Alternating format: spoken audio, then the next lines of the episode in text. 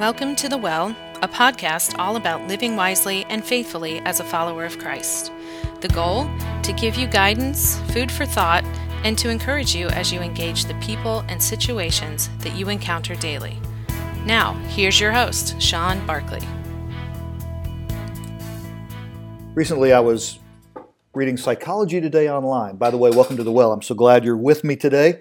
But I was reading Psychology Today online and I like to read that. You know, I believe that every ology has its roots in theology. In other words, if you, know, you believe that God is the creator of everything, that God is the, the very ground and foundation of all that we can see, touch, smell, know, it all comes from God and will all go back to God. And so everything we study has its roots in God. So theology undergirds psychology, anthropology, biology, astrology, all those things are informed by our understanding of God.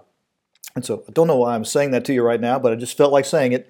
So I was reading Psychology today, and there was an article on being happy. And you know, we all want to be happy. That kind of caught my eye. And so I started reading some of the, the ways that you and I can help ourselves become happy. So just let me share five of them with you. And two I like and two I don't like. I'm going to see if you can guess which ones. One, give yourself a self confidence boost. Number two, learn to feel better about yourself. How to be happy. Number three, make positive memories. Number four, end patterns of negative thinking. Number five, live out your values. Now, as I said, I like some of those. Some of those I'm not so crazy about. I love the idea of living out your values, especially if our values are rooted in our relationship with God. I think that's a wonderful way that we become more and more happy.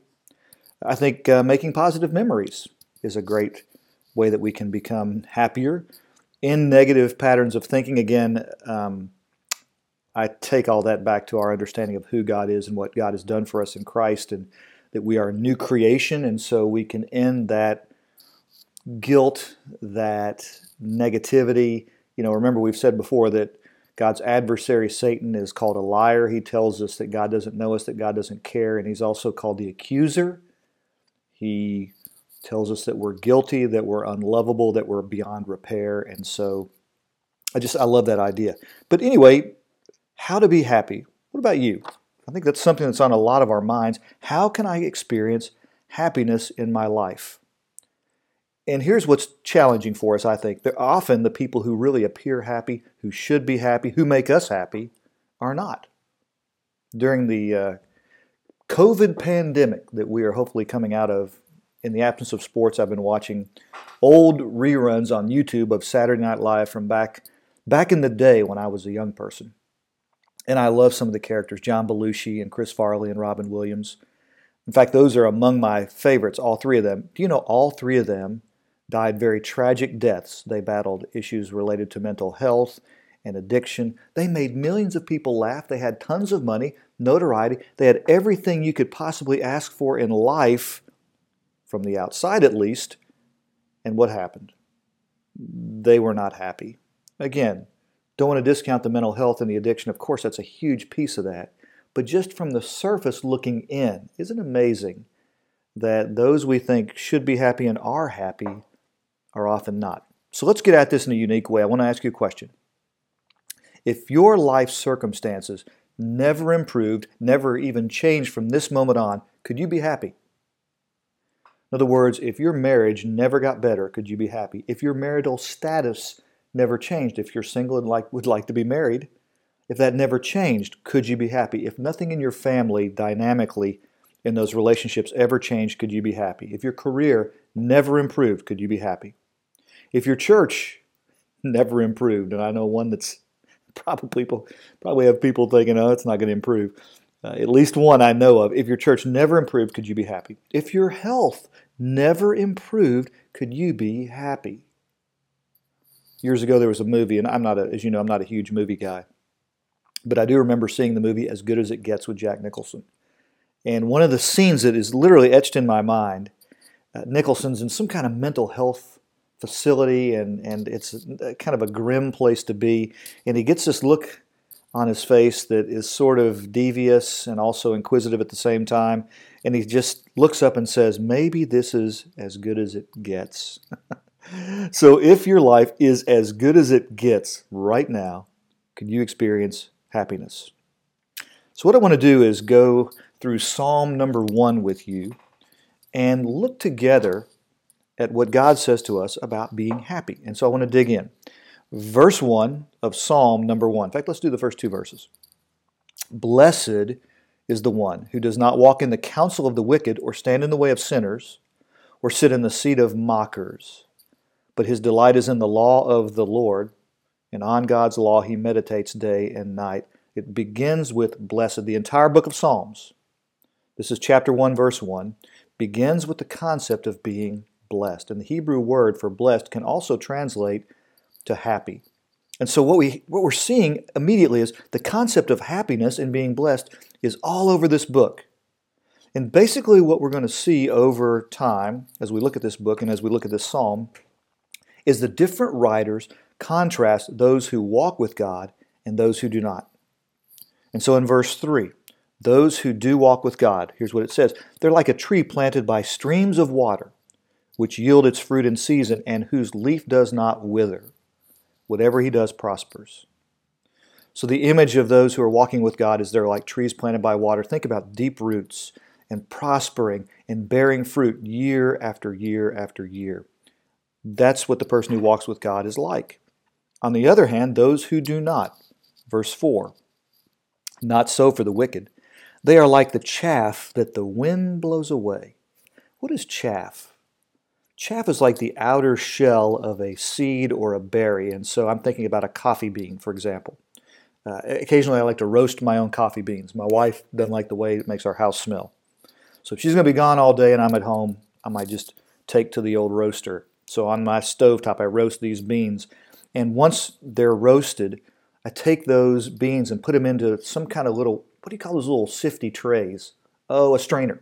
Put them into a wire strainer take them outside and just bounce that strainer up and down, and the chaff, that burned outer shell, just basically disintegrates into the air and dissipates. Just kind of goes up into the air, and what's left is the good, flavorful roasted bean. The wicked are like that chaff. They just kind of dry up and blow away. And so then this unknown author, we don't know who wrote Psalm 1. You know, Asaph wrote some Psalms, David wrote some Psalms. We don't know about the author of this psalm, but he then or she illustrates and explains some of the things that we humans tend to look to as a source for happiness that do not lead to happiness. So we all have these ideas of what's going to make us happy, these sources for happiness that really just don't work. Kind of like give yourself a self confidence boost from psychology today. So he gives us two. So let me just go ahead and work through these. The first thing that we think is going to make us happy that cannot make us happy, I would just term our circumstances. The way life is going right now. Because our circumstances are always changing. As you know, I've got a 24 year old son who I love more than anything, and he just graduated from college. And he's a lot like his dad in some ways. He's a lot better off than his dad was at age 24 in a lot of ways. But his name is Davis. Davis, throughout his entire life, has been looking for the next thing, always. So when he was in junior high, I can't wait to get to high school. When he got to high school, I can't wait to get my driver's license. When he got his driver's license, I can't wait to wait to go away to college. When he went away to college, he said, I can't wait to graduate. And that took us a couple years. After he graduated, I can't wait to get a job. I can't wait to get into this new management training program. He was always looking for the next thing. We call it the when then syndrome. When this happens, then I'm going to be happy. When I have this, then I'll be satisfied. When I can do this, then I'm going to find joy. A when then syndrome. And I've been like that my whole life too. Just kind of looking ahead to the next best thing. Our circumstances will not make us happy because a lot of us are always kind of looking for the next thing. I'm interested in the in the use of the word season in verse 3. You know, the psalmist writes, yields its fruit in season. And here what happens is the writer reminds us that life is a series of seasons that we go through. I mean, think about it. You go through seasons, I go through seasons, good seasons, bad seasons. We have the springtime of life, there's growth, there's new life. There are favorable conditions for flourishing. Sometimes we go through dry seasons like the heat of the summer. We just feel parched and withering. We go through times of great harvest when all this we've been working for is finally coming to fruition and we feel so good about where life is. We go through seasons of winter, cold and dark, and times of death. I think we can all agree that you and I pass through these seasons, and here's the thing sometimes we pass through all four in the very same week. One of my favorite authors reminds us that the 21st century approach to life is to avoid the challenging seasons at all costs. And so we're, when we're going through these seasons of being dry and parched, or we go through the winter of life, seasons of cold and death and darkness, we just want to pass through those or avoid those at all costs. We sedate, we mask, we avoid. But you and I know, folks, no matter how hard we try, we will experience all the seasons of life, both good and bad. And therefore, you and I need something deeper than our circumstances to influence our level of happiness because our circumstances are ever changing. I mean, I think about flowers that we plant. Uh, there are perennials and there are annuals. An annual flower often comes from a seed. Think of a zinnia. My wife loves to plant zinnias in the backyard you know, rough up the, the soil a little bit just below the surface, plant the seed, the flower grows, blooms, you enjoy it, it withers, it dies, it goes away forever. That's an, an annual. A perennial, on the other hand, comes back year after year. A perennial comes from a bulb that is buried deeper into the ground, eight, ten inches deep, maybe even a foot deep into the ground, and the bulb has that energy, and the bulb absorbs the energy from the from the uh, the plant life once it's um, absorbing the sun, you know, it's growing. And there's just a difference between something that comes and goes quickly, something that comes back every year, something that's on the surface, and something that's been buried, buried deep below. Don't even know what I'm trying to say here, you all, with that, other than the psalmist wants us to know that we're going to pass through seasons and how deep is our root system. I love what he writes in Psalm 4, verse 7. You have filled, and I don't know if it's the same psalmist, I don't think it is, probably. You have filled my heart with greater joy than others who abound in grain and new wine. In other words, he's reinforcing that notion that you and I can experience joy in spite of our circumstances because we have the Lord with us. Even those who are abounding in grain and new wine, and that is just emblematic for, hey, life is good, we can experience greater joy when we're not going through those great seasons. Let me jump to one other thing. So, the first thing he says is hey, if you're looking for your circumstances to make you happy, it's not going to work. That's what God says. The second thing I think God says to us through the psalmist is you and I will not experience happiness if we have only ourself as our anchor in life. In other words, if you or I, if, if, if I am only looking to myself as my source for happiness, I will never experience it. And the word I'm interested in here is the word roots. Verses 3 and 4. The tree planted, verse 4, that the wind blows away. So you have this image of the tree being planted by the stream of water. Just think deep and powerful roots. Think about even that perennial bulb, contrasting with that that the wind just blows away. No roots, anchored to nothing. Think about that dying withering flower. In our yard, we have a sycamore tree. I say it's a sycamore tree. I'm pretty sure it is. I might have to look at that more closely, but I, I believe it's a sycamore tree. I really do live there. It's probably 100 years old. It's massive. In fact, if that tree ever falls to the southeast,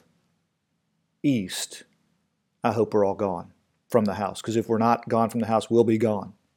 And so, by that huge sycamore tree, we like to put our yard debris that's picked up on Tuesday morning. So you'll see dead limbs just lying there beneath the tree. And it's a striking image because sometimes you'll see like the wind blows and some of those limbs are just rolling down the street almost like a tumbleweed right next to this massive sycamore tree. I just love that image of the strength, the rootedness, the connectedness, the anchor versus that which is completely unfettered and completely disconnected. And that image, I think, addresses a misconception that you might have that I've had sometimes too. And that is that happiness comes from being absolutely free to do whatever we want, to being completely unanchored, completely unfettered. We're happy if we can make our own rules. We're happy if we can be accountable to no one. We can be happy if we're our own master. I mean, I know, and I'm sure you do too, I've read about some of the wealthiest people on this planet, people who can literally buy anything they want, do anything they want, go anywhere they want, and yet they're profoundly happy. Why? Because they are anchored to nothing outside of themselves or themselves. You know, they can do whatever they want. And what they discover eventually, like Solomon knew and wrote about in Ecclesiastes, it's all vanity, all this stuff. It's a chasing after the wind. Solomon concludes Ecclesiastes with this when it's all said and done, fear God and keep his commandments.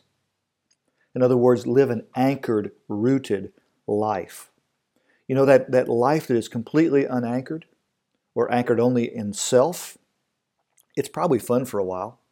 I don't think I've ever really had that opportunity. But I think what we'll find is that eventually we yearn for something greater a power and a purpose outside ourselves. So, again, if you believe that happiness will be yours, if you can live with yourself as your anchor, you will not experience the blessed happiness that is truly blessed happiness. So, those are two insights as to what happiness is not and where it does not come from. So, what? What do we do with that information? How do we pursue happiness? Well, I want to circle back to Psalm 1, verse 1, and look at a spiritual insight. I'm just going to quickly touch on this that the psalmist gives you and me about how to be happy in life. Blessed is the one who does not walk in the counsel of the wicked, underscore the word counsel, or stand in the way of sinners, underscore the word way, or sit in the seat of mockers, underscore the word sit, but whose delight is in the law of the Lord, and on God's law he or she meditates day and night. I underlined again counsel, way, sit. And I want to just take a quick look at those three terms, those three words. The word counsel refers to our thoughts. You go to counseling. You and I share with the counselor. This is what I'm thinking. The counselor helps us clarify what we're saying and what we're thinking and helps us understand our thought process. That's one of the things the counselor helps us do to get in touch with that. And so, where are you going to have your thoughts shaped? The counsel of the, the wicked?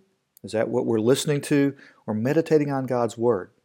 One of the ways that you and I can find happiness is to watch how we think and to watch where our thoughts are formed, our opinions are formed, because we know that refers, that ultimately informs our actions. So the counsel of the wicked. Watch our thoughts. The second word that I underline is the word way. The word way refers to our actions, our lifestyle. What are your daily activities? What are your patterns? What are your habits? I'm asking myself the same question because I think what the psalmist is saying is watch our daily patterns, watch how we live, watch the way we walk. Who are we associating with? What are we spending our time doing? And I think we'll find happiness when it, again, is rooted in God. I know that sounds simple to say, but I think that's just what he's saying. And then the last is the word sit. In Hebrew culture, you all, where, where one sat identified that person. It identified where they belonged in society. Men sat with men, women sat with women, children sat with children. The elderly sat with the elderly, the rich sat with the rich, the poor sat with the poor, the religious sat with the religious. In other words, that was their identity. And so he's saying, Who are you identifying yourself with? Those who are mockers or those who delight in God? Again, watch the way you think, watch the way you live, your actions, and watch your identity. Where are all those things rooted? As we close, on Thursday I was doing my morning devotional and, and came upon Psalm 81. That was the subject of the devotional. I love when God does this because Thursday mornings are when I write my sermons Someday I'll tell you that story. And so uh, it, it's almost like God every Thursday morning gives me a really fresh insight. And I love Psalm 81, where the author of the devotional says, God in the psalm tells his people, Open wide your mouth and I will fill it. Ooh, open your mouth and I'll fill it. What's the context of that? Well, the context, if you read the rest of the psalm, is the book of Numbers, where we learn that God established festivals on certain days. The day of the new moon, the day of the full moon would be two of the festivals. They were days to worship, they were days to enjoy a feast and to make a sacrifice of thanksgiving to God. It was a regular, routine time of worship that reminded the people that God was their provider and they should give them thanks, or give him thanks. And so a priest would read from the Torah, the law, and then someone would read from a psalm, often between Psalm 113 and 118. Oh, give thanks to the Lord, for he is good. God's steadfast love endures forever. What happened there was on a routine basis, they let God shape their thoughts, they let God shape their actions, and they reinforced their identity through that time of worship. You and I are looking for a lot of ways to make ourselves happy.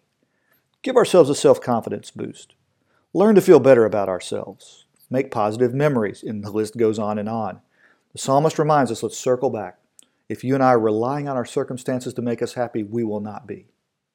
If we are relying on ourself as our anchor in life to make us happy and do whatever we want to do, we will not be. No, we will find happiness when essentially we walk in the counsel of God and we stand in His way and we sit, sit in the seat of the Lord and let Him shape our thoughts and shape our actions and shape our identity. And then, in spite of our situation, in spite of whatever season is, it is in life, we will find great joy in knowing Him. I've gone a little long today, and I'm sorry. I'll be better next time. You have a great week. Bye for now.